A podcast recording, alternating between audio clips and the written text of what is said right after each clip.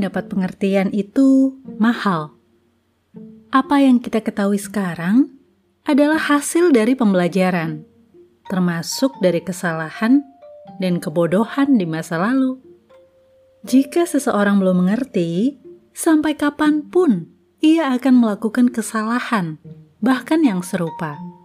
Yang beruntung adalah ketika masih polos, gak ngerti, ada yang membimbing ke jalan yang benar. Sayangnya, tak sedikit yang masa bodoh, membuli, atau bahkan menjerumuskan pada hal yang salah.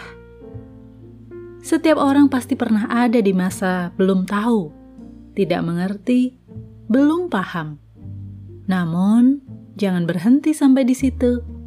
Kejarlah pengetahuan, carilah pengertian, agar kita tidak salah lagi, supaya kita tidak diperdaya lagi.